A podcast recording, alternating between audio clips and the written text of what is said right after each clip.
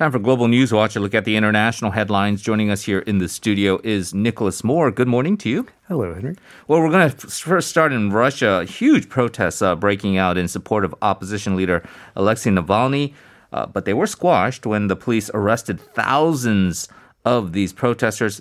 Now, EU lawmakers are again considering imposing sanctions on Vladimir Putin's government. Right, some records being broken over the weekend. Yeah. Um, kind of good ways and bad ways. First, these were the biggest opposition rallies in years, being held across the 10 time zones of Russia. But then again, also more than 3,500 were arrested, which is a record number too. This comes after snowballs and fists were exchanged between both sides. Protests in Russia are usually much more peaceful than that. But the government did minimize the movement on Saturday, estimating that only 4,000 showed up in Moscow, whereas Reuters estimated that 10 times more than that were in attendance. Kremlin press secretary Dmitry Peskov also downplayed the protests, saying, quote, few people came out, but many people voted for Putin. Mr. Navalny was arrested on landing at a Russian airport, as we've mentioned on the show, after recovering sufficiently from his poisoning with a Novichok derivative nerve agent, which likely was applied by Russia's domestic intelligence service, the FSB. Uh, President Andrzej Duda of Poland has been calling for sanctions against Russia since Navalny's arrest, saying that that is the only way outside of military engagement to enforce international law in this case.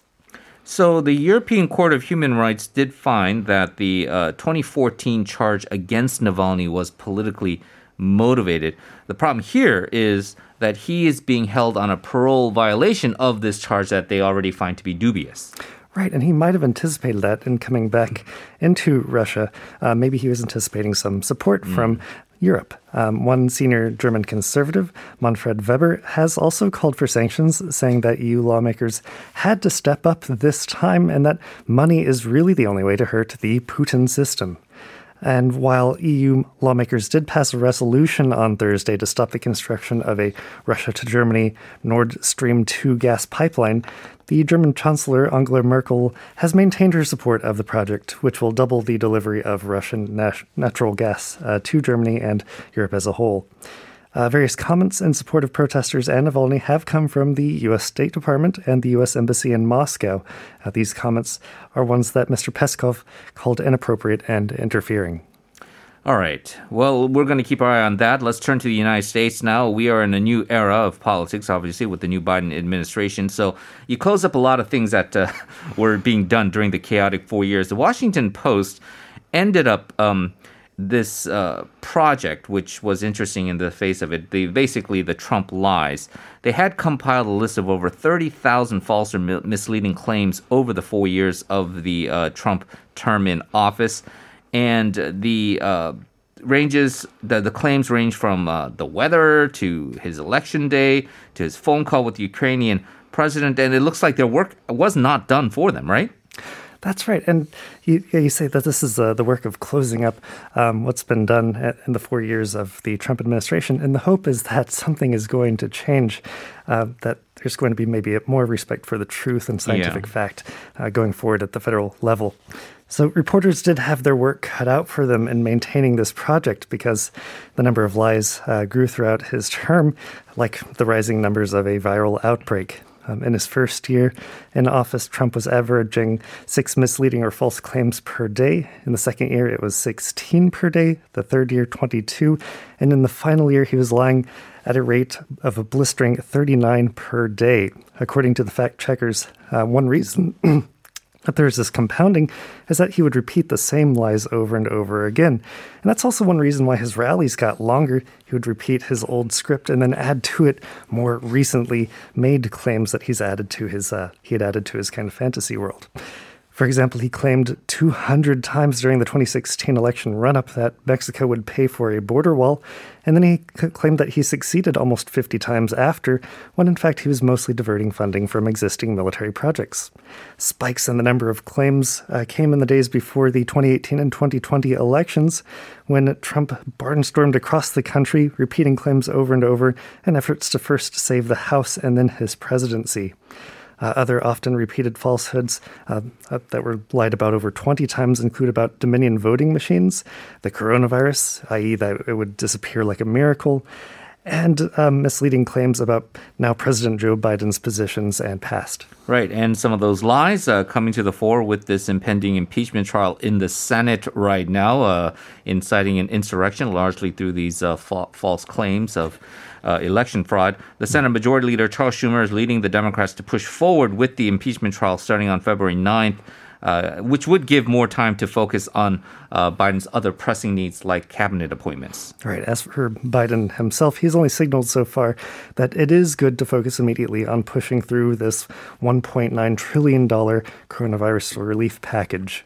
The Democratic Senator Elizabeth Warren said that no momentum would be lost by this change of date, saying that Trump's actions to incite that mob stretched far beyond what could be forgotten in the space of a couple of weeks. And on the other side, Repub- Republican Senator Mitt Romney gave his opinion that there's a preponderance of legal facts giving support to going ahead with an impeachment trial after the defendant has left office. But that's been controversial. Many of his Republican colleagues have disagreed with him. Uh, they mostly still support the ex president, saying the trial was not only a moot point, but also bad for the unity of the United States. The question seems to be whether the country can heal better, either by holding Trump accountable or by moving on to other issues. Right. We'll see uh, what they decide there. Uh, turning to the Olympics, uh, a report from a British newspaper reported that the Tokyo Olympic Games would be canceled. However, the Japanese government has responded that in no uncertain terms that that's a false story. Right. The Times of London said that they had a source within the government and the ruling coalition saying the government had already decided to cancel the, the games in private. Uh, all that was left to do was decide how to break the news to the public. But the chief cabinet secretary of Japan and his office called the claim categorically untrue and said that efforts were ongoing with the local organizing committee to figure out countermeasures against the virus for a successful Olympic Games. And the uh, Olympic Committee did confirm that. The IOC said it was still committed to successfully holding the event, and Tokyo Governor, Governor Yuriko Koike even suggested lodging a complaint against the British paper. Well, we're staying with Japan for our next story. Uh, one House of Councilors member and uh, a member of the ruling party has backed a bill now to introduce a four day work week for workers. So, with all that time off, three days a week, Japanese workers would hopefully then be free to take care of elderly relatives, gain additional qualifications, or uh, contribute to the economy in other ways.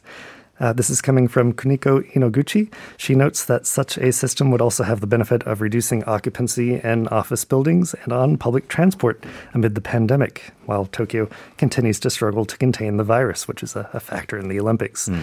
Many businesses have, in fact, already implemented such a schedule themselves or uh, working from home. Uh, in the bill, however, which also lays out the option of three day work weeks, um, workers would only be paid a proportionate amount of their usual salary. So that'd be 80% for four days a week and 60% for three days a week. But this is only would only be voluntary on the worker's part.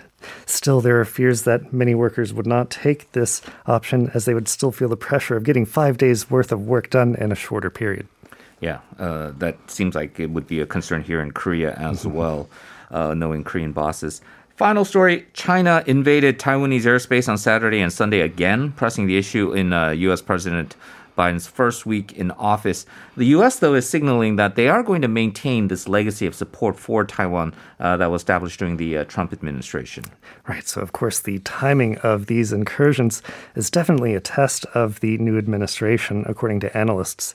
Taiwan's defense industry identifying groups of Chinese planes, including bombers, entering the country's air defense identification zone.